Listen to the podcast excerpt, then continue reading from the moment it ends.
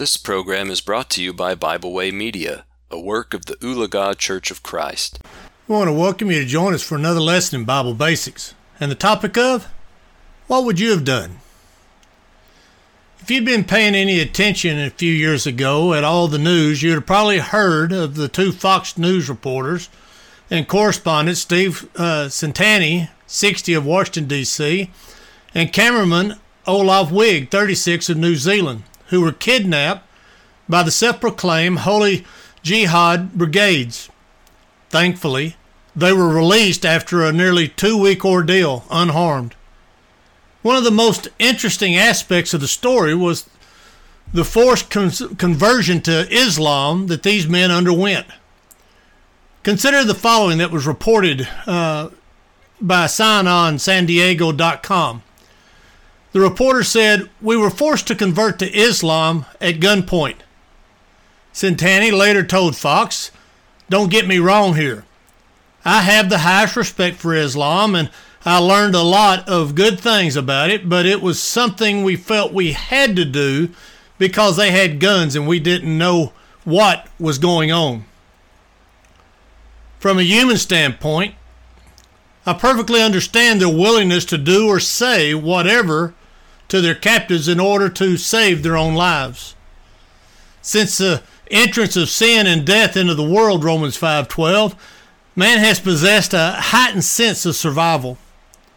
Satan himself spoke this truth when he sought to undermine Job's character, saying, Skin for skin. Yes, all that a man has he will give for his life. Job 2, verse 4. However, consider the situation from a Christian perspective. What if you were kidnapped by Islamic fascists who were determined to use you as a pawn in the pursuit of their agenda? See, in your mind's eye, the gun's pointed at your head.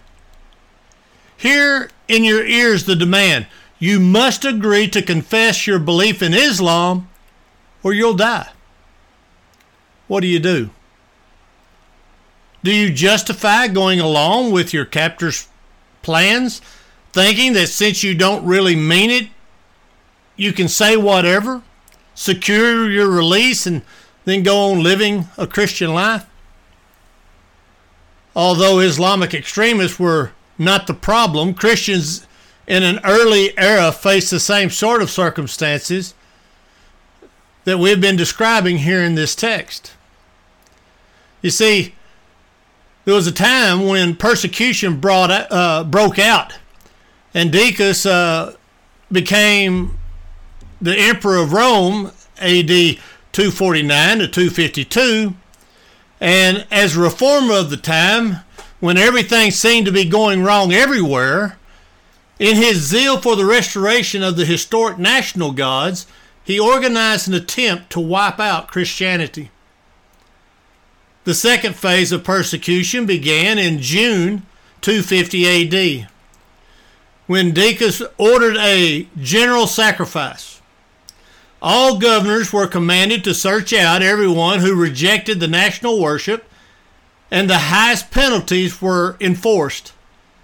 This reached all classes, and no one was to be spared. This sounds very much like what we read about in the book of Daniel and those brave young men who would stand for God. But there in 250 AD, there, the systematic and thorough search by local governors and magistrates was carried out. This persecution took the church by surprise. Apostates were many and martyrs few. In the case of those who had been under suspicion of being Christians but who now conformed by offering sacrifice, a certificate of libellus was issued to prove their compliance. Every effort was made to secure uh, apostates and, and imprisonment. Persecution and torture were meted out to those who refused to conform in order to break down their resistance. What a terrible thought. Thus, early Christians were forced to worship the emperor and his gods or face severe punishment perhaps even death. Those who chose to accept the emperor's demand were considered apostates. What would you have done?